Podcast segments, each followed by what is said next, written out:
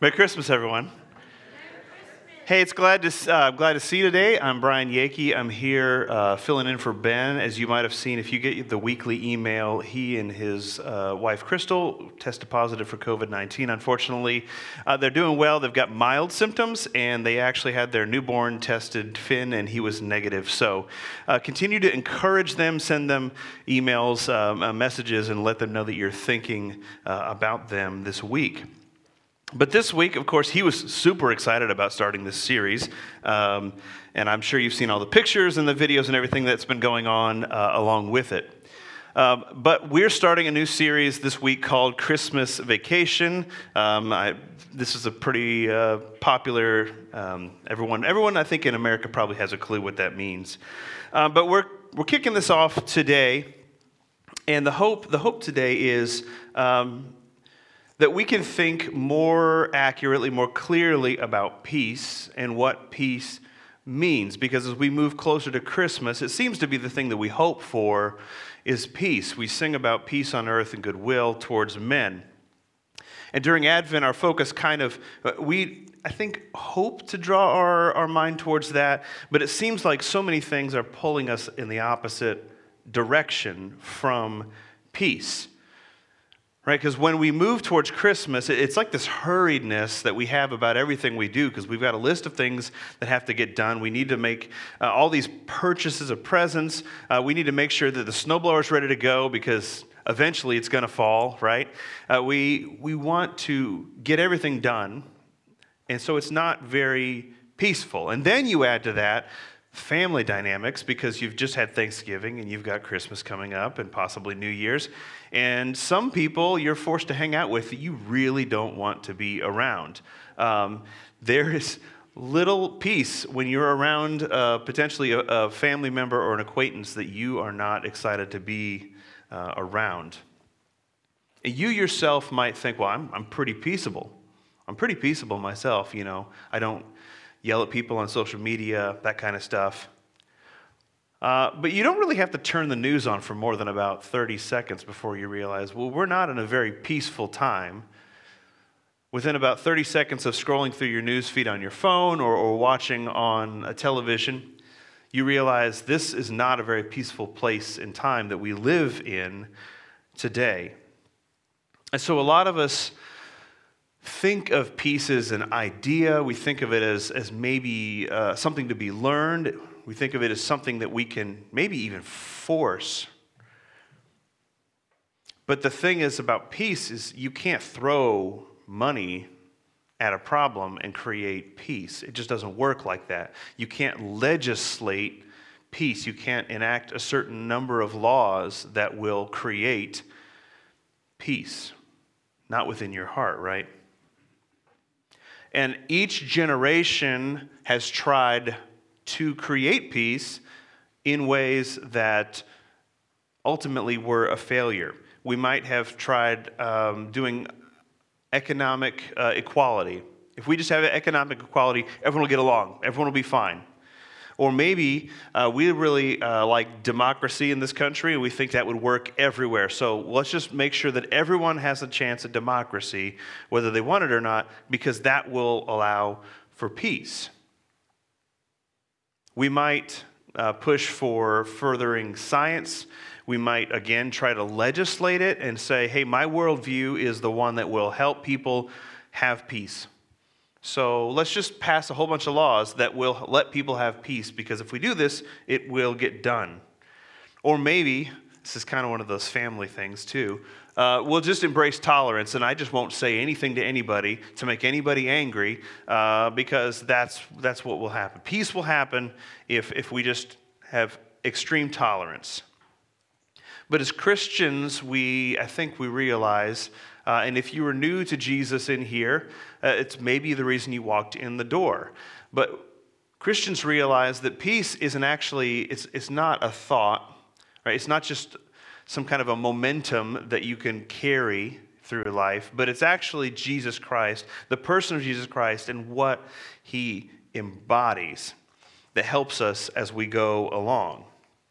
Now, he's not just kind of the definition of peace, he's embodied in peace. He helps us with wholeness and, and self assurance, soundness, wealth, welfare. Uh, he is the peace of God. And, and humanity can't really understand peace at the deepest level until you're able to understand and, and embrace Jesus Christ. And so today we're going to be in Micah 5.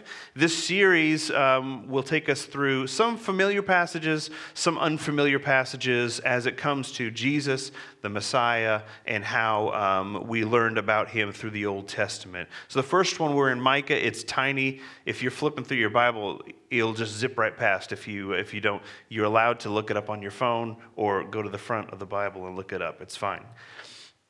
But Micah um, is a prophet um, in the time after, um, after Israel was the big world power, right? So it's a divided kingdom right now.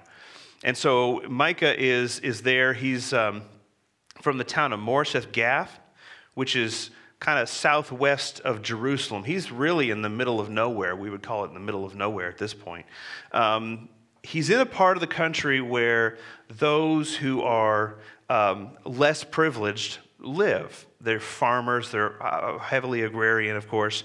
Um, and so we see that a lot of this message that God speaks through Micah is to those who are the poor, uh, the outcast, and the afflicted in Micah 4 6. Um, and, you know, Micah is really directing, he's directing this message from God to the power centers, to Samaria and to Jerusalem as a representative of those who have less, right? Those who are the outcasts.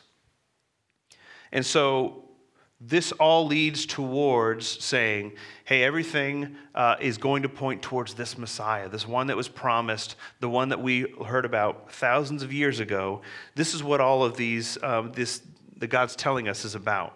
So there are three things that, that God really is trying to convey to the people uh, about the upcoming judgment. Like, these are the three reasons that judgment is coming. The first is their worship of idols. And worship of idols is not something that um, I think we know about intellectually. We know about idol worship, right? It's not part of maybe most of our lives and our culture.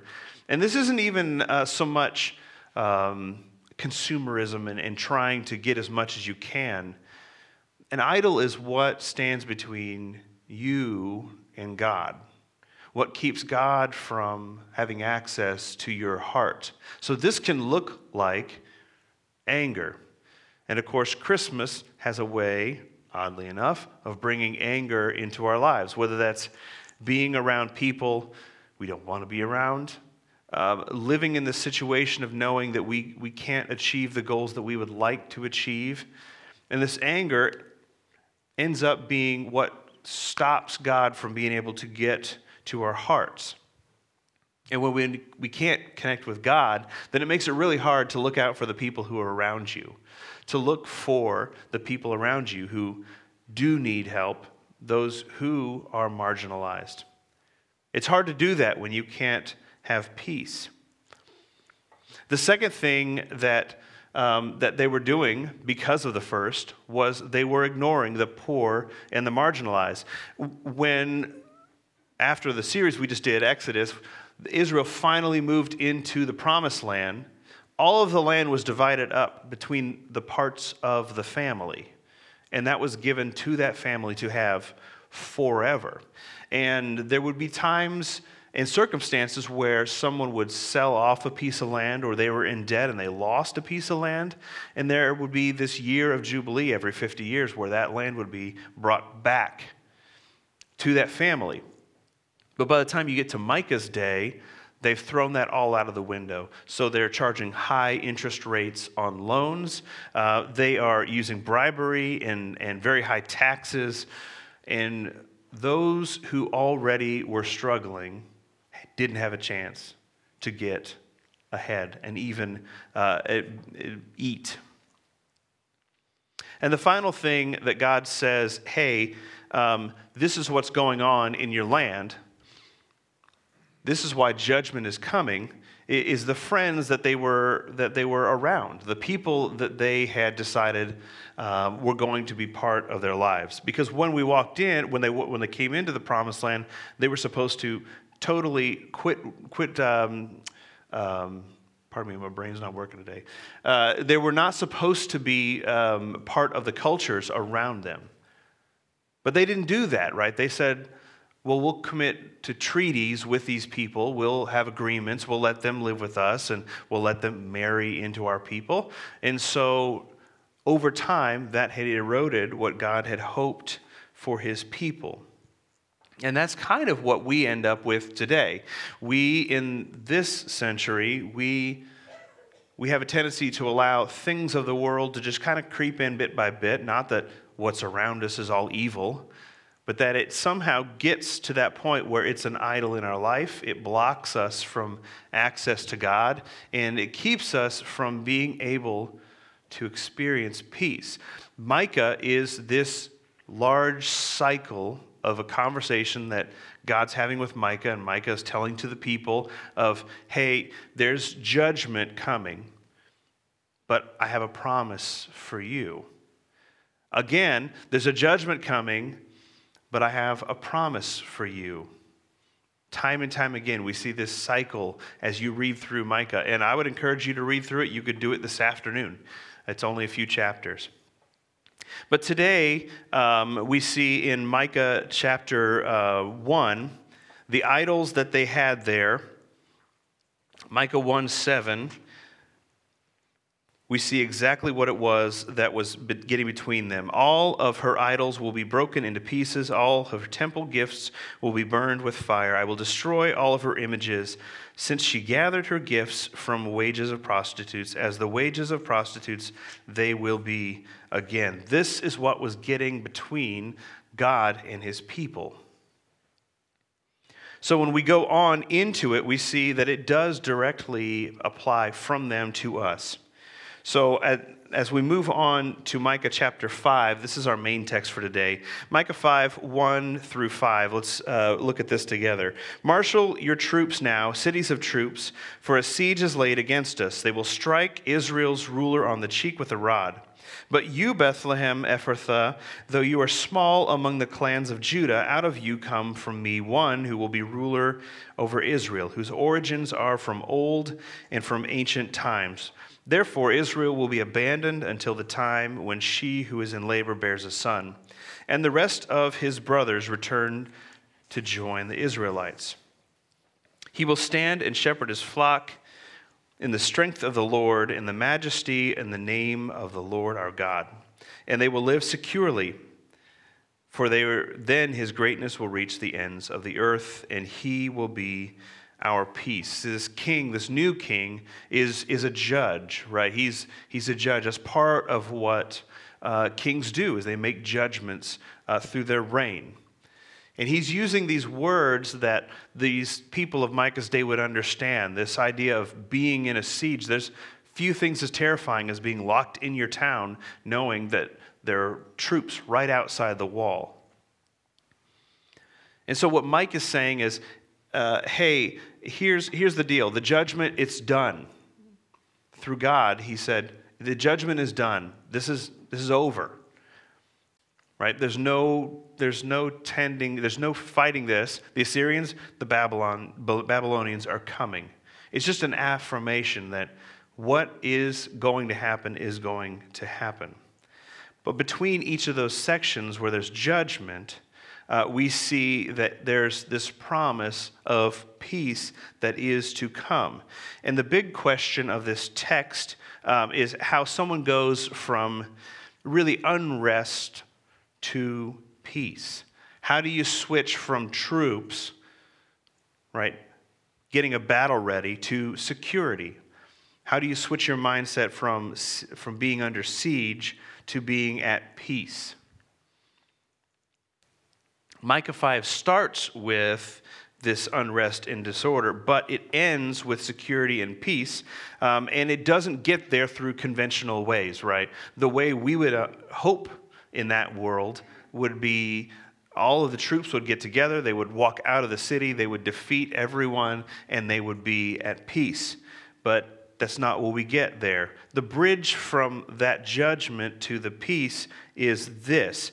Uh, again, Micah 5 2, uh, 5, uh, 2 to 5a. But you, Bethlehem Ephrathah, though you are small, among the clans of Judah, out from you will come for me one who will be ruler over Israel whose origins are from old, from ancient times.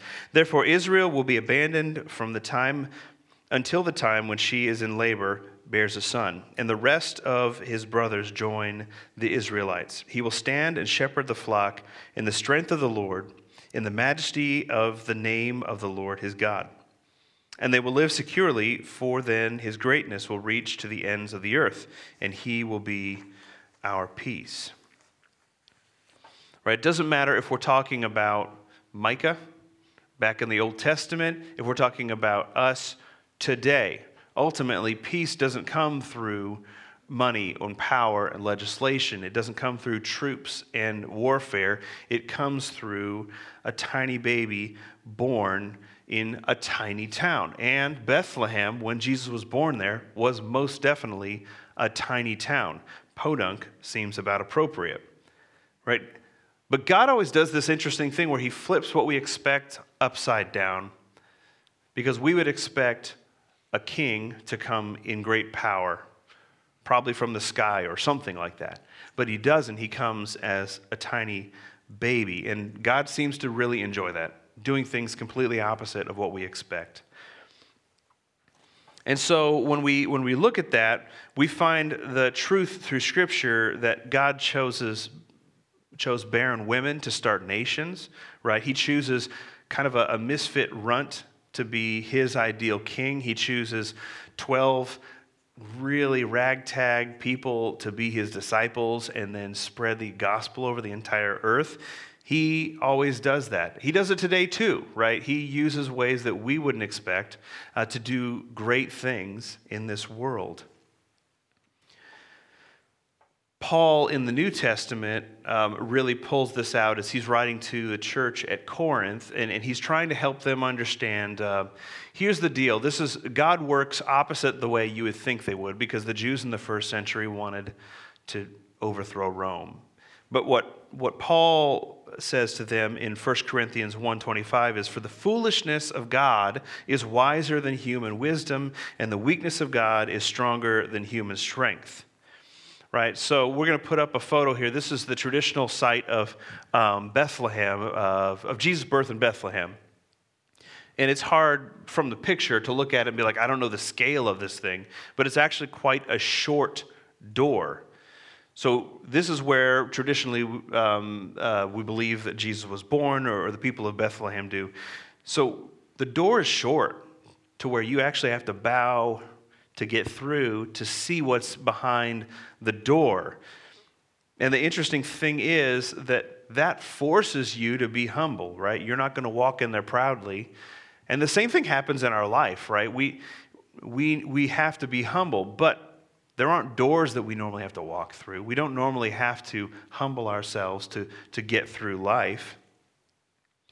There is no door to force us into humility, but God gives us, He gives us the chance to be humble. 2 Samuel 5 1 and 2, we read this, this is about David.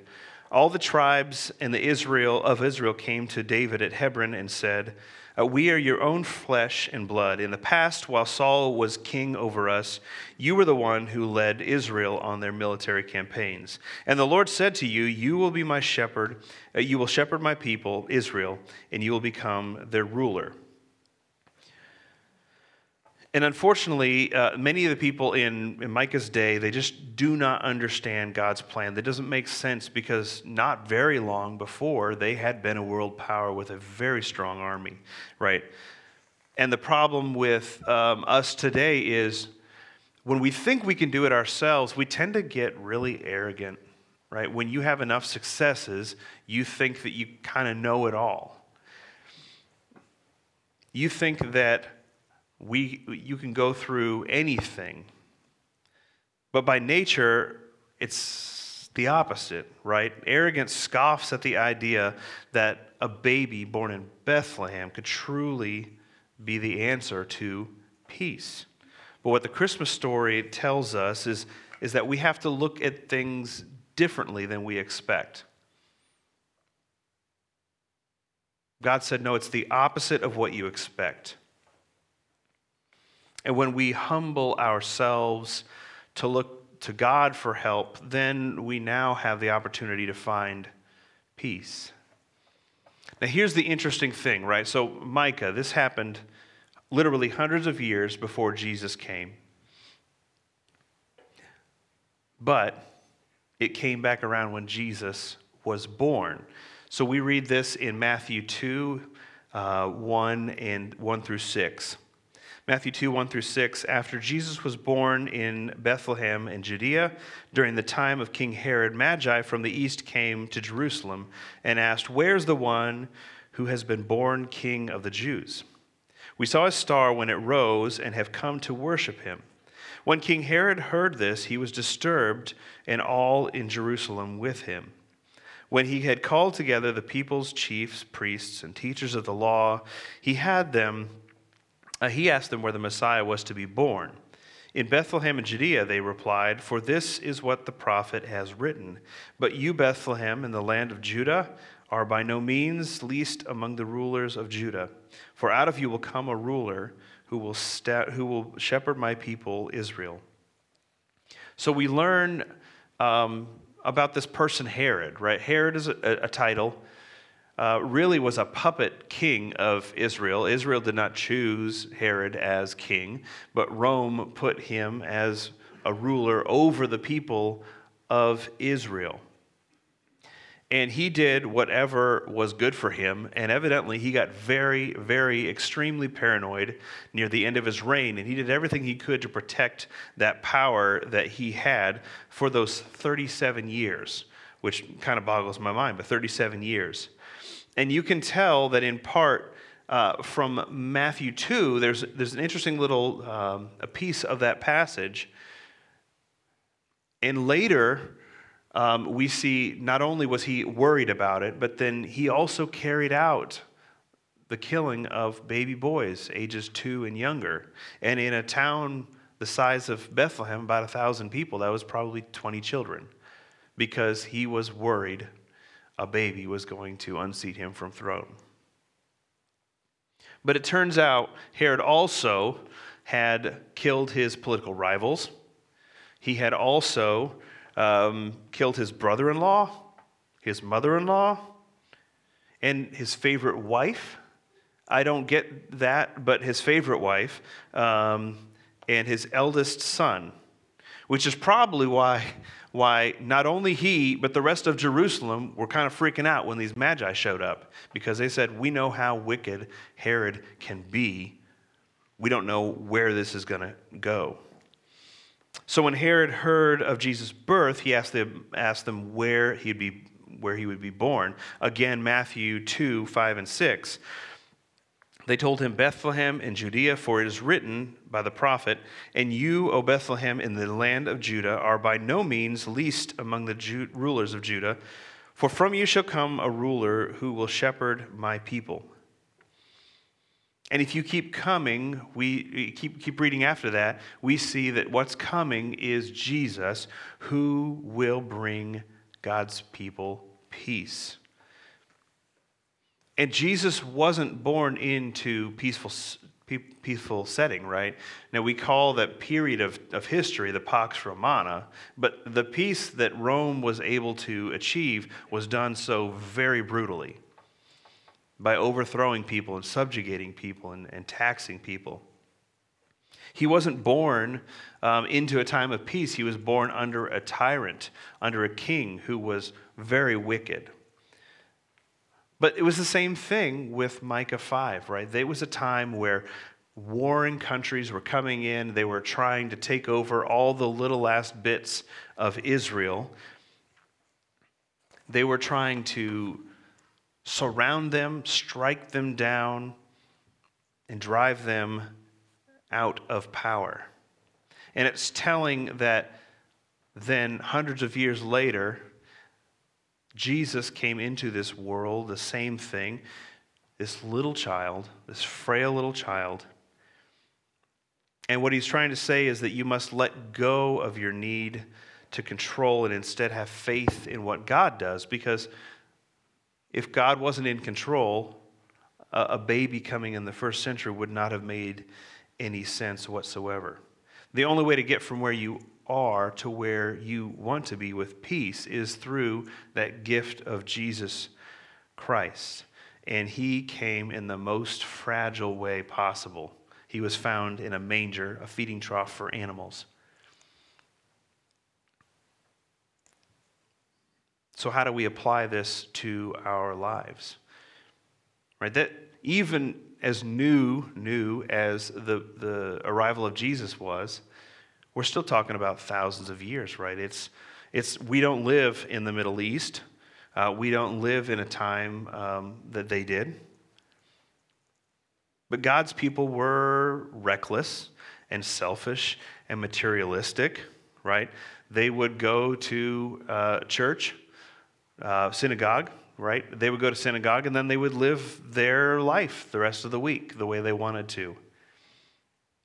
They slept well at night, knowing that they uh, were, you know, maybe living the way they want, but not looking out for the people around them. So it doesn't sound all that different from 21st century America. That we could come here, we could enjoy a few Christmas songs, we can uh, listen to a message, shake some hands, walk out the door, and then forget that just a few miles down the road, there are people who are doing their best to pull their lives together and ignore them, right? We could ignore them instead of spending time investing. So, is it all that different from Micah's day to the first century to the 21st century? It turns out we're all people. We all tend toward being selfish. We all tend towards ourselves as opposed to uh, others.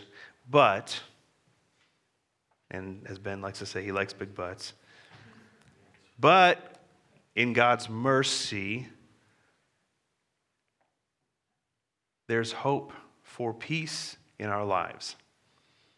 And it comes through this baby, this tiny baby who lived on earth, who loved people better than they deserved, right? And loved us enough to die for us.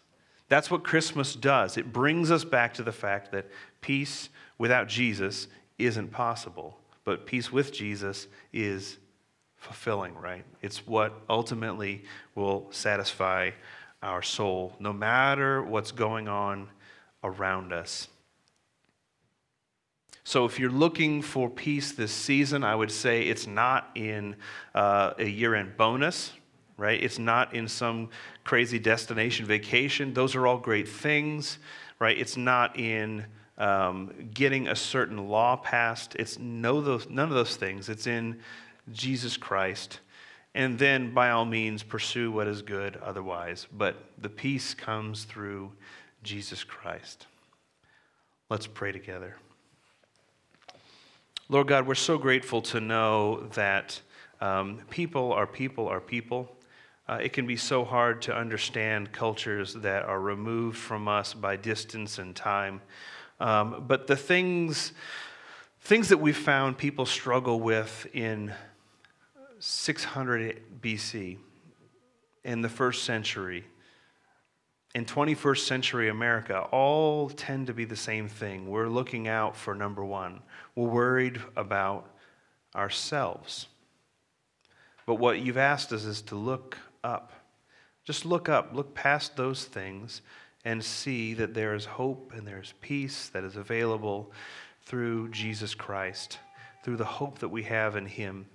And I pray for the people in this room, maybe if someone has walked in for the first time, this, this might be their first Christmas in a long time. They've come to church. We're grateful for that. And, and God, I pray peace for them and hope for their lives. And for us who maybe have been doing the same thing for, for decades, I pray this Christmas season might be a renewed um, uh, soul rest for us.